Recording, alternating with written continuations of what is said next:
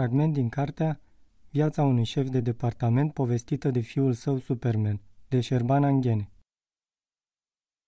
Aveam aproape 14 ani. Vorba vine că eram în genunchi, stăteam destul de drept. Cum raftul suplimentar pentru borcanele cu zacus că fusese scos de tatăl tatălui meu și dus în antisubsol, rama geamului se simțea îngustă și tăioasă sub tălpi. Aveam 14 ani și mă urcasem pe pervaz. De desubt se întindea hăul libertății. Era vară, nu purtam ciorapi. O durere ca de sfârșit mă încerca acut din talpa stângă în tot corpul. Un moment a fost, dar un moment de posesiune a cheliosului, care m-a determinat să-mi trec gândul prin ciorba pe care nezburătorii o numesc suflet și să greșesc. Și iată nefasta senzație. M-am văzut aducând deasupra abisului și talpa dureroasă, am văzut exercițiile de algebră terminându-se brusc și în rez n-am mai văzut nimic, căci am deschis ochii pe dinăuntru și eram din nou alături de armata mea de tancuri și de cei 1001 de Terra Nova. M-am ținut de rama geamului, am ridicat și talpa dureroasă. Nu era de la suflet. Călcasem în cuiul opritor pe care tatăl tatălui meu îl bătuse în pervaz ca să nu se mai bălângăne geamurile de la vânt. Atunci am văzut ușa camerei deschizându-se. Deci aveai 14 ani când bunica ta te-a împiedicat să te sinucizi, mi-a spus Maria mai târziu. Ce să înțeleagă ea?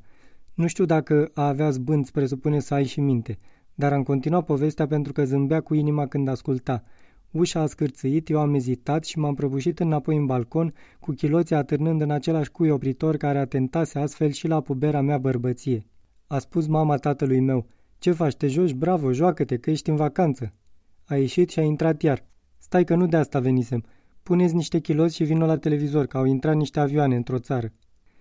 Ar fi de spus aici că datorită progresului tehnologic zilnic în aproape toate țările din lume intră și ies cantități mai mici sau mai mari de obiecte zburătoare – ce n-a menționat mama tatălui meu a fost că avioanele nu intraseră propriu-zis în acea țară, ci în două blocuri înalte și strălucitoare construite în buza ei de cetățeni mici, mulți, sărăcuți cu duhul, dar tare patrioți. Direcția construcției fiind ascendentă sus-jos și traiectoria avioanelor orizontală de tip dreapta-stânga, după cum s-a putut vedea la televizor, este neîndoielnic că la intersecția celor două axe a luat naștere un punct de divergență. După ce avioanele au explodat și pasagerii au ars, blocurile cu pricina mai întâi s-au afumat, după care s-au topit și la sfârșit au căzut mușuroi. N-a trecut mult și paranghelia s-a întețit și mai rău. Patrioții loviți de nefericire nu s-au dovedit vrednici de nefericirea lor. Prin urmare, n-a trecut mult până să-și amintească de existența celei de-a doua mari pricini de fericire care le-a animat din totdeauna viețile. Războiul cu cei și mai nefericiți. Astfel că a început un război purtat mai mult noaptea și în deșert – am coborât în subsol.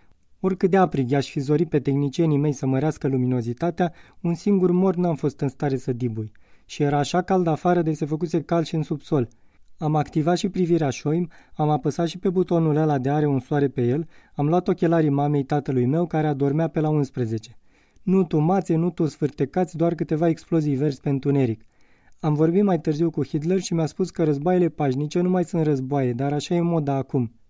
Noroc că mama se uita mai des la televizor și nu mai cerea caietele decât o dată la trei zile.